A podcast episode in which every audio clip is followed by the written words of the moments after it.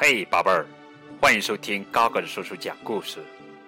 今天给你们讲的绘本故事名字叫做《我要变大》，这是作家张乐的作品。咯咯咯咯咯啦，咯咯咯咯咯啦，咯咯咯咯咯啦。在一个农家院里，住着一群鸡。黑鱼是其中个子最小的一只，所以伙伴们都叫它“一丁点”。虽然个子小，黑鱼有个故事：双脚蹬地，一排翅膀就能飞到树顶上。咯咯咯咯他！经常站在那里，眯起眼睛，想象自己变大的样子。其他的鸡可没有那么灵巧，只能飞到矮矮的树枝上，好奇地望着树顶上的黑鱼。喂，一丁点儿，树顶上能看见什么？哼，谁是一丁点儿？我叫黑鱼，真扫兴。唉，好不容易做个美梦。吃饭时。院子里的公鸡、母鸡经常争作一团，黑鱼总是落后，只好等到别的鸡吃饱离开。这天，黑鱼看到个头最大的白贝吃完要离开食槽，赶紧冲了过去。他用力过猛，被白贝的翅膀甩到了食槽上，噗！哈哈哈哈哈！伙伴们。哄笑成一片，黑鱼狼狈地站起来，拍拍身上的谷子和碎菜叶，气冲冲地走开了。我要变大，我要变大，一定要变得很大很大！黑鱼跳出了院子，他一边捉虫子一边走，不知不觉来到了一片白桦林救。救命！救救命！突然传来一个虚弱的声音，黑鱼急忙朝声音的方向冲去。呀，原来是一只仓鼠被横头蜈蚣袭击，痛苦的挣扎着。黑鱼猛扑过去，一脚踩在蜈蚣的尾巴上。蜈蚣忍不住松开仓鼠，恶狠狠地扭过头来。黑鱼一口咬住蜈蚣的头，蜈蚣吓得一溜烟跑掉了。仓鼠得救了。我叫九月，谢谢你救我，多吃点啊！九月请黑鱼品尝自己珍藏的果实。你怎么会到这里来呀？于是，黑鱼把自己的苦恼一五一十的告诉了九月。这样啊，嗯，你等一下。九月说着，噌的跑回家去了。一会儿，九月回来了，手里举着一颗青色的石头。这是我爷爷的爷爷的爷爷的爷爷传下来的绿松石，它有魔力的哦。吃了它就会变得很大很大，真的？我可以试试吗？你救了我的命，这是我送给你的。黑鱼接过宝石，啪的扔进嘴里，咕咚一声吞了下去。他立刻觉得困了，扑通倒在地上睡着了。忽然一阵刺痛。黑鱼睁开了眼睛，好痛！谁拔了我的羽毛？他低头一看，九月正冲他挥舞着一根鸡毛，嘴巴还一张一合，似乎在说什么，可黑鱼一点儿也听不见。怎么回事？黑鱼看看自己，又看看四周，这儿怎么有片矮矮的灌木丛？哇，原来是白桦林呀！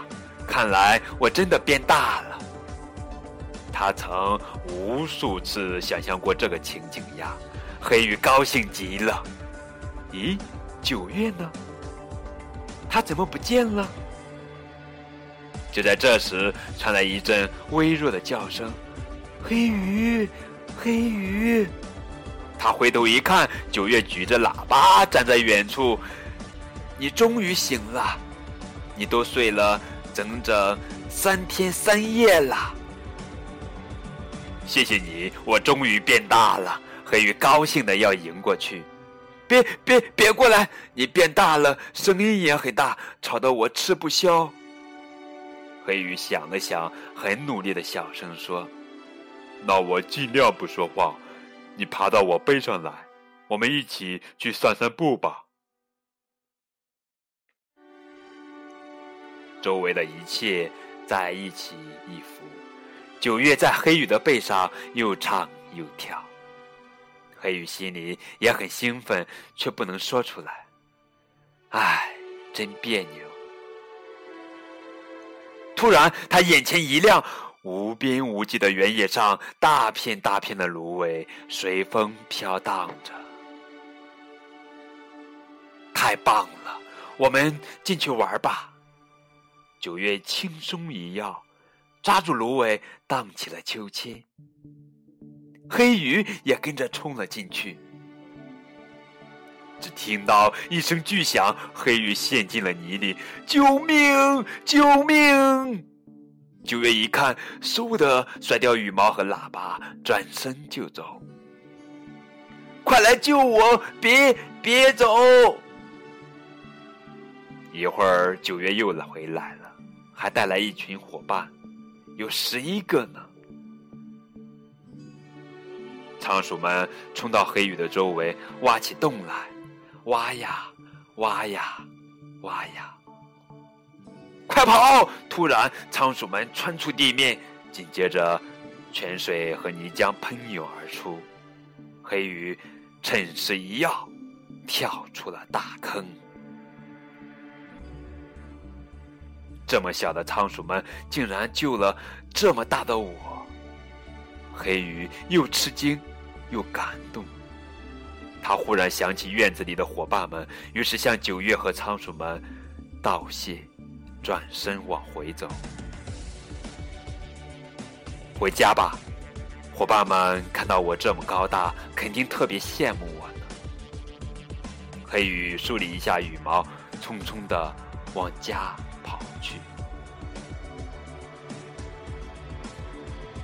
我回来啦！天哪，什么怪物？霸王鸡！吓死我了！不会压坏我们的房子吧？快跑！院子里像炸了锅似的，公鸡、母鸡们飞的飞，跑的跑，转眼间都不知躲到哪里去了。